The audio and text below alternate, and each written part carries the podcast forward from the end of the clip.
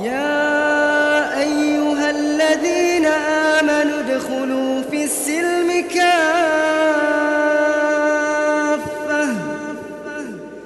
ادخلوا في السلم كافة. ادخلوا في السلم كافة.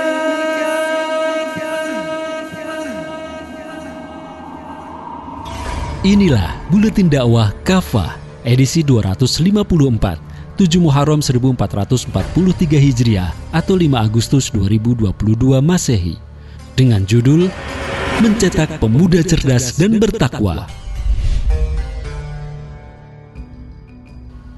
Fenomena Citayam Fashion Week atau CFW benar-benar berhasil menarik perhatian dan viral di masyarakat. Pelakunya adalah para remaja yang terbiasa nongkrong di salah satu kawasan bisnis di Jakarta. Mereka melakukan peragaan busana di tempat umum seperti trotoar dan zebra cross. Meski memakai fasilitas umum dan mengganggu ketertiban, banyak yang menyebut aksi mereka sebagai kreativitas. Ada menteri yang menawarkan beasiswa pendidikan penuh untuk mereka. Ada juga menteri yang menawarkan area depan kantornya sebagai ajang fashion show. Padahal sebagian dari mereka tidak bersekolah, tidak pulang ke rumah, bahkan sering tidur di trotoar, dan entah ingat sholat atau tidak. Sikap ini berkebalikan ketika ada sejumlah remaja melakukan tilawatil Quran di beberapa tempat umum. Tak ada pejabat yang mendukung apalagi memuji. Bukannya diapresiasi, malah tidak sedikit yang mencaci. Potret remaja kita Negeri ini berlimpah penduduk usia muda dan produktif. Ada sekitar 60 juta lebih jumlah penduduk usia muda dengan rentang usia 15-34 tahun. Harusnya ini menjadi bonus demografi karena akan muncul generasi penerus yang berkualitas. Tapi sayang, banyak anak muda Indonesia justru hidup dalam kondisi tidak beruntung. Mereka terjerat kemiskinan, putus sekolah, terlibat kriminalitas, hedonisme, dan tidak punya tujuan hidup. Akibat pandemi selama 2 tahun lebih, 40% penduduk miskin baru pada tahun 2020 adalah remaja dan anak di bawah usia 18 tahun.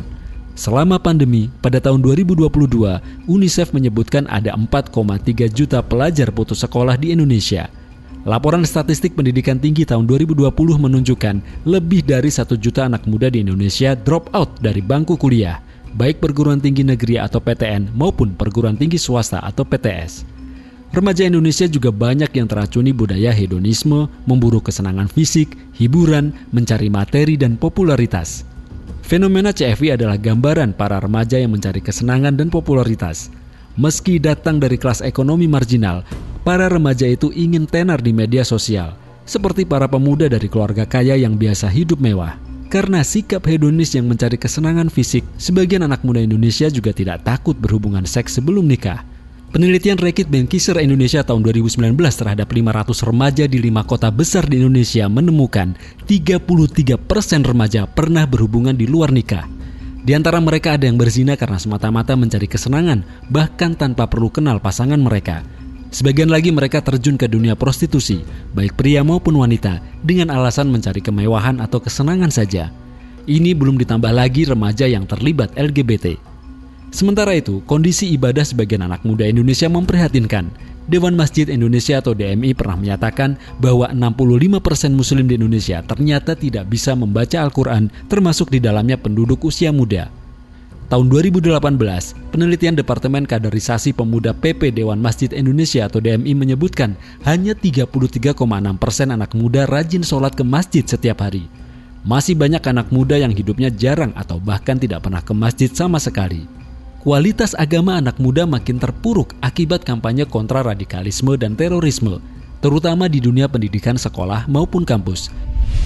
Pada tahun 2012, sengaja dilontarkan tuduhan bahwa rohis sekolah adalah sarang perekrutan para teroris. Sejak itu, kondisi pengajian-pengajian di sekolah juga di kampus semakin dijauhi anak-anak muda. Benar-benar ironi, inikah yang diinginkan oleh kita saat ini? Sukses membuat anak-anak muda tersesat dari jalan Allah, malas beribadah dan rusak moralnya? Selamatkan pemuda. Siapa pun yang peduli dengan nasib umat dan negeri ini harus berpikir dan berusaha menyelamatkan para pemuda. Mereka adalah harapan umat pada masa depan. Jika ingin melihat kondisi umat pada masa depan, tengok saja keadaan para pemudanya hari ini. Syekh Mustafa Al-Golayaini, seorang pujangga Mesir berkata, Sungguh di tangan-tangan pemudalah urusan umat dan pada kaki-kaki mereka lah terdapat kehidupan umat. Pemuda, menurut Profesor Rawaskol Ahzi, adalah kelompok manusia yang berusia antara 15 sampai 40 tahun. Pada masa ini manusia berada dalam puncak kekuatannya setelah masa kanak-kanak dan sebelum lemah lagi di usia tua.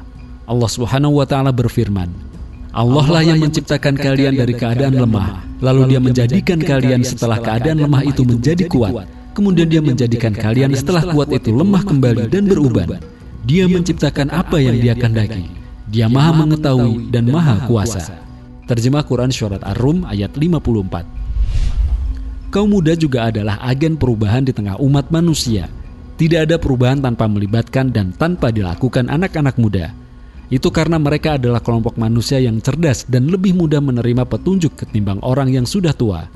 Ketika menafsirkan Quran Surat Al-Kahfi ayat 13 yang menceritakan para pemuda Kahfi, Imam Ibnu Kasir menerangkan, Allah menyebutkan bahwa mereka adalah segolongan kaum muda yang lebih bisa menerima kebenaran dan lebih mudah ditunjukkan ke jalan yang lurus dibandingkan orang-orang tua yang saat itu telah durhaka dan tenggelam dalam agama yang batil.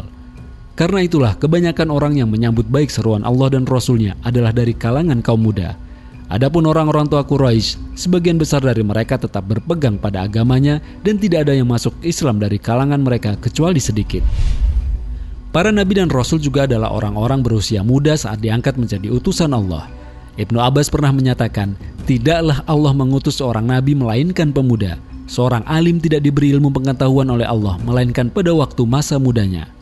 Untuk itu, ada sejumlah langkah yang harus dilakukan orang tua dan kaum muslim untuk menyelamatkan para pemuda dari ideologi sesat dan rusak sekularisme kapitalisme, sekaligus mencetak mereka agar cerdas dan bermental pejuang. Pertama, mengokohkan akidah Islam sebagai landasan kehidupan dunia dan akhirat. Para pemuda harus disadarkan bahwa mereka adalah ciptaan Allah Subhanahu wa taala dan kelak akan kembali kepadanya. Dengan kuatnya akidah, anak-anak muda akan sadar kalau hidup mati mereka adalah semata untuk Allah Subhanahu wa taala. Dengan akidah Islam ini juga, para pemuda akan dibuat yakin bahwa hanya Islam satu-satunya ideologi yang benar, sehingga mereka akan menolak ideologi lain seperti kapitalisme dan sosialisme komunisme Kedua ideologi itu terbukti batil dan jadi penyebab kerusakan umat manusia. Kedua, memahamkan para pemuda bahwa tujuan hidup yang tertinggi adalah mendapatkan ridho Allah Subhanahu wa taala. Caranya yaitu dengan mentaati aturan-aturannya dan memperjuangkan agamanya. Sebaliknya, dunia bukan tujuan hidup. Dunia hanyalah sarana untuk mendapatkan ridho Allah Subhanahu wa taala. Itulah tujuan sekaligus kebahagiaan hakiki untuk seorang muslim. Nabi Shallallahu alaihi wasallam bersabda, Sungguh kebahagiaan yang sebenarnya adalah menghabiskan umur untuk taat kepada Allah. Hadis riwayat Ad-Dailami. Ketiga, membimbing para pemuda untuk membangun habit atau kebiasaan Islam sejak awal, menaati Allah Subhanahu wa taala dan meninggalkan kemaksiatan. Para ulama mengatakan, siapa saja yang membiasakan sesuatu sejak dini akan terbiasa hingga dewasa. Mereka didorong agar giat beribadah, berbakti kepada orang tua, rajin menuntut ilmu dan mengerjakan berbagai amal soleh. Inilah pemuda yang dicintai Allah sebagaimana sabda Nabi Shallallahu Alaihi Wasallam. Ada tujuh golongan yang Allah naungi dalam naungannya pada hari tidak ada naungan kecuali naungannya. Pemuda yang tumbuh dalam ibadah kepada Allah. Hadis riwayat Al-Bukhari. Selain itu, para pemuda harus ditempa agar tidak memperturutkan hawa nafsu seperti memakai narkoba, haus popularitas, bergaul bebas dengan lawan jenis, dan lain-lain. Inilah para pemuda yang dicintai Allah sebagaimana sabda Nabi Shallallahu alaihi wasallam. Tuhanmu mengagumi pemuda yang tidak memiliki sapwa atau tidak diperbudak oleh hawa nafsu. Hadis riwayat Ahmad. Keempat, mendorong para pemuda memiliki kepedulian terhadap kondisi umat serta menjadikan mereka pengemban dakwah yang akan memperjuangkan tegaknya agama Allah Subhanahu wa taala. Yang akan memperjuangkan tegaknya agama Allah Subhanahu wa taala yang akan memperjuangkan tegaknya agama Allah Subhanahu wa taala. Bukan pemuda yang egois, hanya memikirkan amalan pribadi dan tidak peduli pada nasib umat. Allah Subhanahu wa taala jelas membutuhkan mereka yang mau berjuang dan membela agamanya. Wahai kaum muslim, selamatkanlah anak-anak kita dan para pemuda muslim. Jangan biarkan mereka dihancurkan oleh ideologi sekularisme kapitalisme dan para pengusungnya. Jadikanlah mereka para pemuda cerdas dan bermental pejuang agama Allah Jangan sampai kita meninggalkan generasi pengganti yang buruk akhlaknya, bodoh dan menjadi tersesat. Ingatlah salah satu firman Allah Subhanahu wa taala, Datanglah sesudah mereka pengganti yang jelek yang menyanyiakan sholat dan memperturutkan hawa nafsunya. Lalu mereka kelak akan menemui kesesatan. Terjemah Quran Surat Maryam ayat 59. Wallahu a'lam bishawab.